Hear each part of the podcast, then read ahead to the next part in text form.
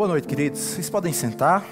Eu queria, queria não, quero saudar todas as autoridades que estão nesse lugar nessa noite, vocês, os formandos, seus familiares, sejam sempre bem-vindos a esse lugar. Essa é a casa do Pai de vocês. Sabe quando eu estava vindo para cá, eu estava pensando sobre coisas da minha infância e me deparei e lembrei de quando eu era muito pequeno que as pessoas me perguntavam, os tios, os meus pais, perguntavam assim: o que é que você quer ser quando crescer? E eu lembro da minha resposta: polícia. Quantas pessoas não já deram respostas como essa, né? Talvez até você que esteja aqui se formando hoje, polícia. Porque eu, eu sempre pensei assim, polícia, é uma coisa muito importante. Assistia filmes e via que a polícia ganhava, conseguia pegar o pessoal, prender, mas isso era pequeno. Era uma ideia que eu tinha quando era pequeno. Fui crescendo, crescendo e começando a ter experiências com outras coisas na minha vida, e por pouco eu não fui para o outro lado o lado do bandido. Sabe o que aconteceu no meio dessa jornada? Um dia, eu tive um encontro com Deus. E como isso, como considerar isso, pode mudar a história da nossa vida?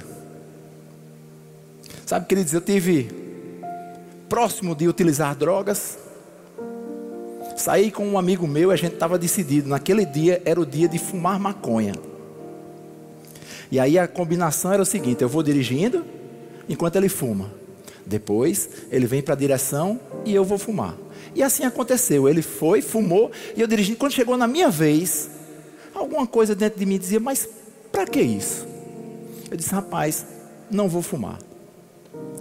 E aí, um pouco de tempo depois, eu tive a oportunidade de ouvir falar sobre esse Deus que pode mudar a nossa história. A princípio, eu estava vendo apenas o Deus Salvador. Mas o desejo de Deus é também ser Senhor. E vocês, nessa, nessa habilidade de vocês, nessa profissão de vocês, sabem muito bem o que é ter um Senhor.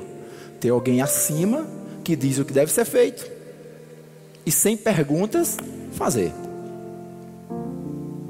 E a princípio eu achava que as minhas experiências com Deus seria o seguinte: os problemas vão chegar, Deus vai resolver. Os problemas vão chegar, Deus vai resolver. Então eu praticamente não vou ter problemas, mas não é isso. Nós vamos ter problemas ainda. A questão é que em Deus nós adquirimos uma habilidade para lidar com os problemas. E era isso que eu queria estimular vocês, todos nós que estamos aqui nessa noite. Eu vou ler um texto na Bíblia que fala sobre um problema. E no decorrer desse texto nós vamos tirar alguma lição. Está em João capítulo 6, a partir do verso 1, diz assim: Depois disso, Jesus atravessou o lago da Galiléia, que também era chamado de Tiberíades, uma grande multidão o seguia, porque ele tinha vi, porque as pessoas tinham visto os milagres que Jesus tinha feito, curando os doentes. Ele subiu ao monte, sentou-se ali com os seus discípulos.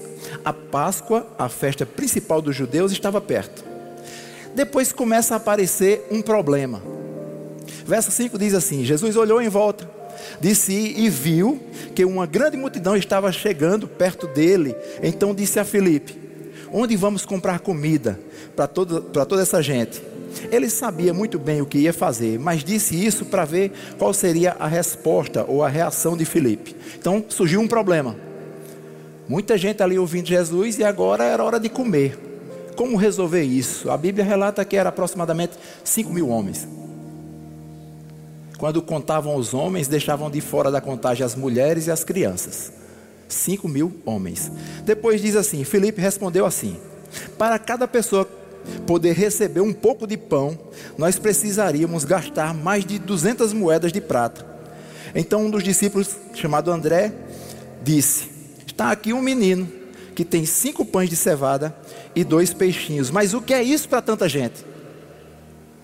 Sabe, muitas vezes, presta bem atenção no que eu vou te dizer agora. Pode ser que os problemas se levantem, a gente tem a solução tão próxima, mas pode achar que aquilo é pequeno para resolver. Como, por exemplo, a oração. E eu quero ser guiado em dizer isso para você. Eu sei que tem pessoas aqui que sabem disso. Sua mãe tem sustentado sua vida em oração. Parece insignificante, porque se o problema aqui era fome, só se resolve com comida. Mas sabe, é prazer de Deus colocar no meio dessas soluções milagres. E eu quero dizer para você nessa noite: essa é a especialidade dele. Não há problema para Deus fazer milagres. É isso. Ele, é, isso é, é o normal, é comum para ele. Na nossa vida existem coisas que são chamadas de possíveis. As possíveis eu preciso fazer. Mas às vezes nós nos deparamos com coisas que são impossíveis. Ei, aí entra a parte de Deus, porque essa é a especialidade dele. E agora olharam tanta gente, mas ali tinha pão e peixe numa quantidade tão insignificante. Mas a Bíblia diz que Jesus pegou esses pães e esses peixes e agradeceu. Talvez se a gente, a gente já sabe dessa história, se a gente tivesse lá no dia, a gente ia ficar olhando, o que é que vai acontecer? Porque ali, se brincar, não dá nem para Jesus. Como é que ele vai fazer com isso aí? E agora? Às vezes na nossa vida nós chegamos em momentos assim de e agora? Mas é nesse momento que Deus quer pegar junto para ele se mostrar Deus para mim e para você. E assim como foi na minha vida, vai ser na sua. Amém? A única coisa que nós precisamos é considerar isso. E vocês sabem o final dessa história. Esses peixes e pães foram multiplicados de forma tal que todos comeram, até ficar saciado. E ainda sobraram doze cestas. Que maravilha, que ensinamento. Tinha um problema, um coração grato, problema resolvido para todo mundo e ainda sobrou. Esse é o plano de Deus para a nossa vida. Nunca esqueça disso. Eu sei que você também tem planos. Como, por exemplo, você fez o concurso da polícia. Você passou. Provavelmente algumas pessoas não passaram. Provavelmente, provavelmente não, certamente. Outros não passaram. Aí você entra para fazer esse período de treinamento. Eu acredito que também no período de treinamento pessoas são reprovadas. Mas vocês passaram, chegaram aqui. E agora estão celebrando essa conquista. Aconteceu. Que coisa maravilhosa. Tanta aprovação até você chegar na noite de hoje aqui e celebrar o que aconteceu. Mas o que eu estou falando para vocês é de um reino que nós chamamos de reino de Deus. E sabe o que acontece no reino de Deus? Primeiro nós somos aprovados, depois é que a gente passa pelo treinamento. No reino de Deus, vocês já estão aprovados. Amém? O que nós precisamos é entender o reino, para que os nossos passos possam corresponder, seja na sua vida familiar, seja na sua vida profissional, sempre, lembra, sempre lembrando, Deus está acima de todas as coisas. Você hoje é um policial. Glória a Deus por vocês. Mas você tem uma vida. E é essa vida que Deus está interessado. É essa vida de comunhão com Ele que Ele está interessado. A gratidão antecipa a multiplicação. Vou dizer mais uma vez. A gratidão antecipa a multiplicação. Deus ama quem tem coração grato. Eu não vou me estender muito, eu queria apenas dar alguns conselhos a vocês. Vocês podem dizer quem, quem você acha que é para estar tá dando conselho. Eu sou um jovem de 57 anos que já passei por muitas coisas boas na vida e posso sim dar alguns conselhos de experiências próprias. A primeira coisa que eu quero dizer para vocês: valorize o seu dia como se ele fosse o último. Vou dizer mais uma vez: valoriza o teu dia como se ele fosse o último.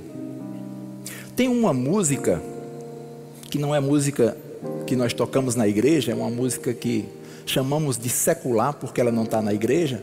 Eu até nunca entendi muito bem isso. Bom, mas não é uma música da igreja, que tem um refrão. E eu acho bem interessante a frase desse refrão. Ele diz assim: é preciso amar as pessoas como se não houvesse amanhã. Está falando de um amor que não depende de uma troca. O amor de Deus não dependeu de troca, porque nós não teríamos nada para dar em troca a Ele, pelo amor dele por nós. Viva a sua vida com intensidade, como se aquele dia fosse o último. Certa vez fizeram em um programa, Pastor Alisson, e a pergunta do programa era a seguinte: Se você só tivesse o dia de amanhã, o que você faria? E as respostas eram interessantes demais. Rapaz, eu ia correr para aproveitar, eu ia falar com minha tia que eu estava intrigado, eu ia pegar um dinheiro e doar para as pessoas. Então, quer se resolver tudo em um dia? Eu vou te dizer, eu não sei quantos dias eu ainda vou ter, provavelmente você também não sabe. Tomara que muitos ainda. Mas o conselho para você: viva com intensidade o seu dia como se ele fosse o último. Mateus capítulo 6, verso 34 diz assim: Portanto, não fiquem preocupados com o dia de amanhã. Deus cuidará do dia de amanhã para você também. Já é suficiente a carga de cada dia. Aleluia. Segundo conselho, as pessoas dizem que se conselho fosse bom, não, não se dava, se vendia, né? Esse ditado não funciona no reino de Deus. Segundo conselho, foque no poder de Deus e não na sua própria habilidade. E aí eu vou repetir algo que eu já falei, porque tem momentos que a nossa habilidade fica limitada. E ali, quando ela limita, você não para, porque você sabe que além do seu limite tem Deus, que é ilimitado. Então, se concentra, foca no poder de Deus isso vai dar convicção para vocês. Tem um texto na Bíblia também, no livro de Daniel, que fala sobre três jovens, Sadraque, Mesaque e Abidnego. Jovens que foram destinados a serem lançados em uma fornalha, para serem queimados. E o rei falou com aqueles jovens: olha, se vocês voltarem atrás do posicionamento de vocês, eu livro vocês dessa fornalha. E eles disseram assim: a gente não está preocupado com se vai morrer, se não vai morrer, se Deus vai nos livrar, se não vai nos livrar. A única coisa que a gente tem no coração é que os princípios não são negociáveis. E esse é o conselho para vocês: não negocia princípio de Deus. Busca conhecer. Na própria corporação de vocês, vocês têm pessoas que podem lhe ajudar nisso e fica com essa mesma convicção desses três jovens que foram lançados e não morreram, porque Deus protegeu, Deus cuidou. Terceiro conselho: se concentre em fazer aquilo que é necessário, porque aquilo que é necessário nem sempre é o que a gente queria fazer. Tem as coisas que a gente acharia que seriam melhores de, de serem feitas, mas tem as coisas que são necessárias. Se apega com aquilo que é necessário. O próprio Paulo, quando ele escreve uma carta aos Filipenses, ele fala sobre duas coisas: sobre morrer e estar com Cristo, e sobre continuar vivo.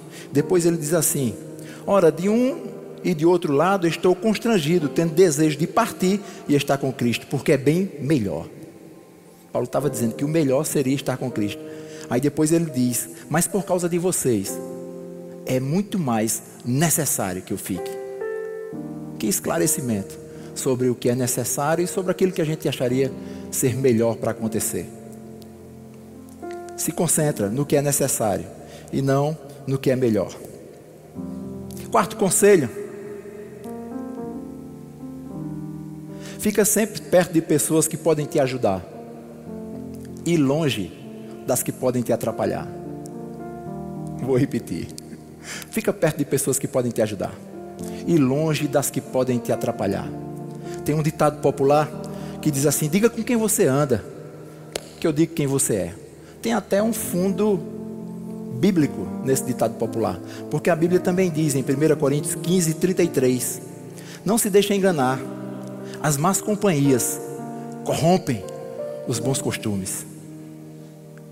Saber com quem você está andando faz parte de entender quem você é e manter sólida essa decisão de quem você é. Quinto conselho, e a gente está já terminando. Se concentre no seu progresso e não na sua perfeição. Progredir. Esse é o desejo de Deus para a nossa vida. Há um tempo atrás vocês talvez desejassem isso que está acontecendo hoje mas não imaginariam com tanta certeza que isso poderia acontecer. Aconteceu, vocês estão aqui. Quais são os próximos planos? Para os próximos planos, nós precisamos nos concentrar no progresso. Qual é o próximo passo? Para cada plano, tem uma sequência de passos. E Deus quer fazer parte disso. Deus quer fazer parte da nossa história. Aleluia. E por fim, Um conselho bem pequeno. Seja original. Seja original. Sabe, às vezes nós nos esforçamos para passar uma imagem, porque sabemos que se a gente conseguir passar aquela imagem, as pessoas vão nos enxergar de forma melhor, a gente vai ser aceito. Seja original, porque sendo original você vai receber ajuda. Sei que isso nunca aconteceu com você, talvez só comigo, mas em problemas de relacionamento conjugal, discussão, sem conseguir chegar num acordo, mas a gente não pode dizer a ninguém, claro, procura o pastor, procura alguém que você confia, abre teu coração, diz o que está acontecendo, você vai ser ajudado. Se a gente não quiser se manter original, quiser sempre estar tá construindo uma imagem sobre nós mesmos, a gente vai se deparar com problemas sempre. Porque uma hora a gente fica sozinho. E a gente sabe quem é a pessoa que nós estamos construindo em nós mesmos. Seja original. Deus abençoa o original. E para falar sobre originalidade, eu queria passar uma foto que eu pedi para os meninos colocarem aí. Eu não sei se deu certo. Deu. Olha aí. A quem vai se conseguir enganar por muito tempo, né? Peguei essa foto para encerrar esse papo com vocês. Seja original, Deus abençoa o original e Ele quer fazer parte da sua vida com intensidade. Viva a sua vida com intensidade, deixando Deus fazer parte dessa história. Amém? Você pode fechar os seus olhos, eu quero orar com você. Pai, nós te louvamos por essa noite, noite de celebração, de festejo, de coisas que foram alcançadas com tanto esforço. Que bom, sabemos que você está envolvido nisso. Lei faz parte dessa justiça sua. E nesse momento, como ministro do Evangelho, eu quero declarar sobre a vida dos meus irmãos que estão se formando, que eles tenham grandes experiências com você, Pai. Que essas experiências possam nortear a vida deles. Eu declaro intimidade tal que vai facilitar ouvir a tua voz, saber para onde ir, cada passo que precisa ser, ser dado em nome de Jesus, que eles possam trazer essa alegria plena para a família deles, para as autoridades que estão sobre a vida deles, sabendo que aquilo que foi colocado na mão deles para fazer foi feito e feito com qualidade. E há um reconhecimento depois de tudo isso. Só podia ser Deus. Assim eu declaro sobre a vida deles. Uma vida de constantes só podia ser Deus. Em nome de Jesus. Amém?